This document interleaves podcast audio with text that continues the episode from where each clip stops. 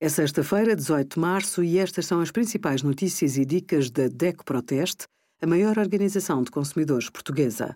Hoje, em DECO.proteste.pt, sugerimos a avaliação de 1.300 condutores às estradas portuguesas, os melhores vinhos da casta Sauvignon por menos de 5 euros e 10% de desconto em todos os vinhos do nosso teste, à venda na Garrafeira Nacional com a parceria DECO+.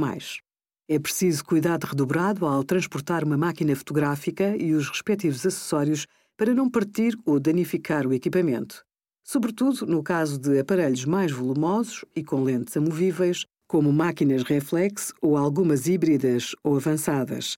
Há bolsas e mochilas adequadas a cada tipo de máquina.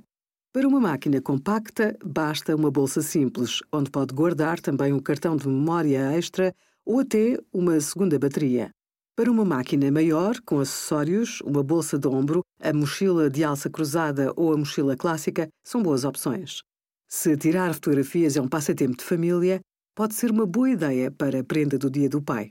Obrigada por acompanhar a DEC Proteste a contribuir para consumidores mais informados, participativos e exigentes. Visite o nosso site em deco.proteste.pt.